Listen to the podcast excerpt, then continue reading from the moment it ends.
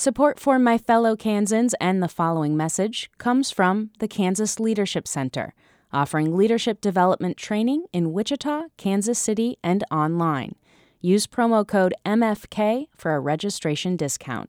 Leadership for the common good. KansasLeadershipCenter.org. Thank you very much. Greg Orman's concession speech in 2014 when he lost a race that many thought he might win didn't sound much like a concession speech. Hey, while Senator Roberts won tonight, we didn't lose. Uh, we, we not only ran against Senator Roberts, we ran against the whole Washington establishment. Uh, I believe that what we did sparked a fuse uh, that will allow other independents in other states to step forward and say, enough with the partisanship, enough with the fighting, enough with the gridlock. We need to go there and represent Americans, not one party or the other. Well, it's 2018, and independent Greg Orman is not in Washington. He's in Kansas, running for governor.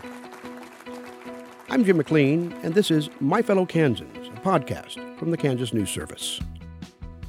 In the first four episodes, we mapped Kansas's political DNA, recounted the Summer of Mercy abortion protests, documented the rise and fall of Sam Brownback and the splintering of the Kansas Republican Party, all the history that delivered us to this political moment. But starting with this episode, we're going to mix it up. We'll dive into the current campaign and get to know this year's candidates for governor. I was raised in a military family, so I was moving constantly. I actually had a TV program for seven years called Grace United, the Rick and Penny Show. I am running to be the lead representative of the average Kansan. Uh, I was a consummate debate geek. We'll get their backstories, we'll hear about their visions for Kansas, and of course, I'll press them on the issues of the day. We'll start with Greg Orman. And I said to my dad, you know, I might want to be a politician someday. And without missing a beat, he said, you know, why don't you skip the internship and go straight into crime?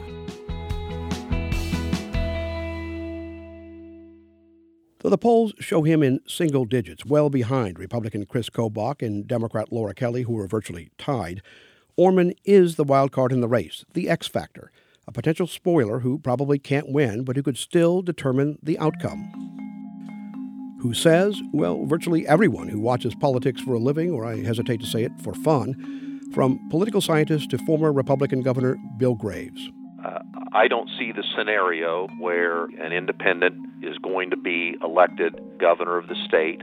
And former Democratic Governor Kathleen Sebelius, one of many nervous Laura Kelly supporters. So, one of the things the Democrat is going to have to do is not only run against the Republican, but make sure that people know voting for Greg Orman is throwing away your vote. It is Jill Stein in the presidential race. Or Ralph you, Nader. Or Ralph v, Nader. Uh, um, we've Bush. seen these quixotic candidates before who believe they and only they can save the world. Um, I mean, Greg Orman could elect Chris Kobach governor. Uh, he cannot elect himself governor but, and this should come as no surprise, Orman doesn't see it that way. At least he didn't at the start of the campaign. He got into the race believing that the conventional wisdom about independent candidates was wrong, particularly at this moment in our political history. I sort of think conventional wisdom needs to be thrown out of the window. And I mean, if, if you look at the recent Gallup polling, 49% of Republicans and 52% of Democrats think we need a third party. Now, think about the implications of that. These are people who are members of the Democratic Party or the Republican Party, so dislike their own party that they think we need an alternative. But you also have a very high percentage of Republicans who support President Trump, who's not really a traditional Republican. That suggests there's some level of party loyalty regardless of uh, other exigencies. Actually, I think what we're seeing in partisanship today is not necessarily loyalty to our own party so much as it is a hatred of the other party. Uh, and I think that's what our candidacy is about. We're, we, are we are trying to appeal to a broad cross section of Kansans Democrats, Republicans, and independents. We want to give them an inspiring message and a vision for the future so that they can actually vote for a candidate they like instead of voting against a candidate that they hate and they fear. And I think that's what partisanship is giving people today. And Orman isn't the only one arguing that the current system is broken. Rick Kloos is also running as an independent. He calls himself a frustrated Republican, frustrated enough to have, with his wife and son, gathered the thousands of signatures necessary to get on the ballot. I'm here today as just, you know, your outsider guy. I've got a lot of money. Uh, I don't know a lot of people, but I got a heart for Kansas, and that's why I'm running for governor. Jeff Caldwell is also on the ballot as the nominee of the Libertarian Party. I am the only candidate that brings four prongs to the table cut spending, cut taxes, legalize cannabis, and defend the Second Amendment. Both Caldwell and Kloos will get some votes, but neither has a prayer of winning. That's why they were excluded from most of the candidate debates. But Orman was on stage every time. His resources and his credible run for the Senate four years ago made him a legitimate contender in the minds of many. So at the first really big debate of the campaign, there he was, flanked by Kobach and Kelly. On stage here at the Kansas State Fair. So here to have our first opening statement will come from the independent candidate, Greg Orman. Good morning. William Allen White, the famed Emporia Gazette editor, once said, When anything's going to happen in America, it happens first in Kansas. Kansas used to be a leader, a place that other states looked to for inspiration. Now we're a cautionary tale. We need to shake up Topeka and bring new leadership and new ideas if we want to create a state where our children and grandchildren are inspired to build their lives. This means throwing out failed partisan playbooks and embracing new ideas. I've spent my life in the private sector creating jobs and opportunities and building businesses. I know how to grow the Kansas economy, how to create good paying jobs and broaden our tax base without raising taxes so we can invest in our future so that every Kansas child has the chance to live their own version of the American dream. Thank you. So, why does a guy who built several successful businesses that made a lot of money run for governor? And do it the hard way as an independent with no party infrastructure behind him. Well, between his 2014 Senate run and his campaign for governor, Orman wrote a book, A Declaration of Independence, explaining his ideology and motivation. Reading a little bit in your book, I, I can't say that I've finished it, but I well, will. There, there, there is a test at the end, so. I, I have uh, I have delved into it a bit and, and, read that your father was generally speaking disdainful of politicians.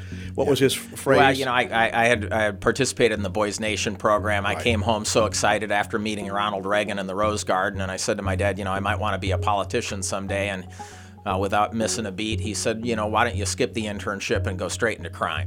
Uh, so he, he obviously, as a small business owner, he was somewhat disdainful, but he had a real message there. You know, what my dad really said to me was, look, if you run for public office someday, you should first go out and accomplish something with your life. Be in a position where you have some real experience to contribute and, and hopefully put yourself in a position financially that losing an election won't upend your life. His concern was, you know, politicians who for whom it's the best job they're ever going to have, they're going to do anything to keep that job, even if it means um, violating the trust with their constituents. And you know, my father was really big on making sure that you know, I knew that the two things most important in this life were health and integrity.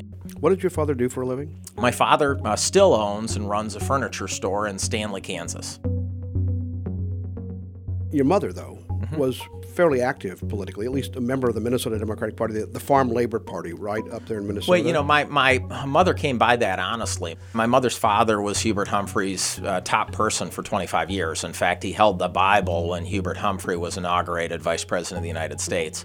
Uh, she was a member of the Nurses Union and very much a Democrat how do you blend those two things together? Uh, is there a nexus point there between your mother's political experience and her beliefs and your father's? Well, you know, it, maybe maybe I became an independent as a, a way of self-preservation, but I love and respect both my parents, and you know, I think it makes me more able to really understand the positions from both sides of the aisle. Uh, and I think that's part of what's missing in politics today. There seems to be such a trust gap between Republicans and Democrats. It, it reminds me, and I've said this before, of a married couple going through a bitter divorce. You know, they don't talk to each other anymore. When they do, they mistrust each other's intentions. And putting that group of people together and saying, solve our problems, is a little bit like taking that married couple and putting them in a room and saying, figure it out on your own. Uh, it's really not going to happen without the intervention of a third force, a force that's willing to listen to both sides, maybe do a little bit of mediation, in some cases, maybe suggest solutions that neither side has thought of. But ultimately, I really do believe we need that third force in our politics. Orman has run a serious campaign. He's put out a series of glossy issue papers that lay out plans for funding public education, growing the Kansas economy, and increasing government transparency. If elected, he says he'd hold regular town hall meetings and schedule weekly meetings with lawmakers, regardless of their party affiliation. I want to make it clear that we want to return Kansas government to people. We want to make sure that they uh, have an opportunity to participate in helping define the vision for where we want to have Kansas go. And I, I want them to feel like the governor's office is open and accessible to them. You want to prohibit people who either are serving in elective office or in a position in your cabinet or anybody else's for that matter from them becoming a lobbyist for three years after they leave that job. Why is that important? You know, it was something that I called for in 2014 in my Senate race. I really believe that, you know, public service should be about public service. It shouldn't be a stepping stone to a lucrative career lobbying your former colleagues or members of the administration on behalf of special interests. And so I just think creating that gap in time between your public service and when you can come back and act in the capacity of a lobbyist really is prudent and helps ensure that the government of Kansas is working uh, for the people of Kansas. Based on his positions, it's clear that Orman is a moderate. Some might even call him a liberal. Medicaid expansion is kind of a dividing line issue, and Orman's for it, for extending KanCare coverage to another 150,000 Kansans, poor but able bodied adults who now don't qualify for it. We send our working poor in Kansas a terrible message. What we tell them is if you get sick and you need health care, quit your job. And I don't think that's the kind of message that we want to send to them. You know, there's a donut hole between 38% of the poverty line right. and 138% of the poverty line.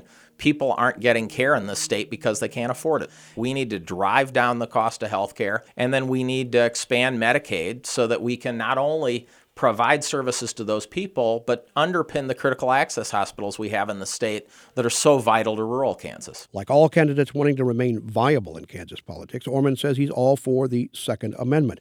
But he also says the state went too far in easing restrictions on where people can and can't carry concealed weapons and he's against arming teachers. You know, again, I'm a gun owner and support the Second Amendment, but I don't think we make our kids uh, safer by arming teachers. My wife is a teacher, and the idea that we would arm teachers as a way to make them safer, I don't think is the right answer. It took Orman a while to firm up his position on the ultimate dividing line issue of abortion. He stumbled a bit when asked about it during an interview with MSNBC's Chuck Todd early in the year culture issues are going to be front and center with your opponents on abortion. What's your position? Well, you know, I, I, I, I sort of uh, should be legal. Uh, uh, yes, it should be legal, but but again, I, am I'm, I'm not. Um, I'm not, I understand the, the points of view of people who are in the pro life community. My mother is very pro life. I pressed him on the issue when we talked in August, just as the battle over Supreme Court Justice Brett Kavanaugh's confirmation was beginning to heat up and raising the possibility that Roe v. Wade could be overturned. But should you become governor, uh, depending on what happens at the federal level, you may very well be dealing with a legislature that passes a bill to make abortion illegal in Kansas again if the Supreme Court allows states to do that again. Should that happen, what would you do? I don't want to go back to a time uh, when women had these procedures done in unsafe and unsanitary environments. So that wouldn't be something that I'd be supportive of. I think we've seen all sorts of evidence that suggests for places that have incredibly restrictive uh, laws in that regard. Uh, that ultimately that's what ends up happening. And um, I think that's bad for women. I think that's bad for Kansas. Orman is a polished candidate. In debates and forums, he holds his own, but he may have misread the political tea leaves.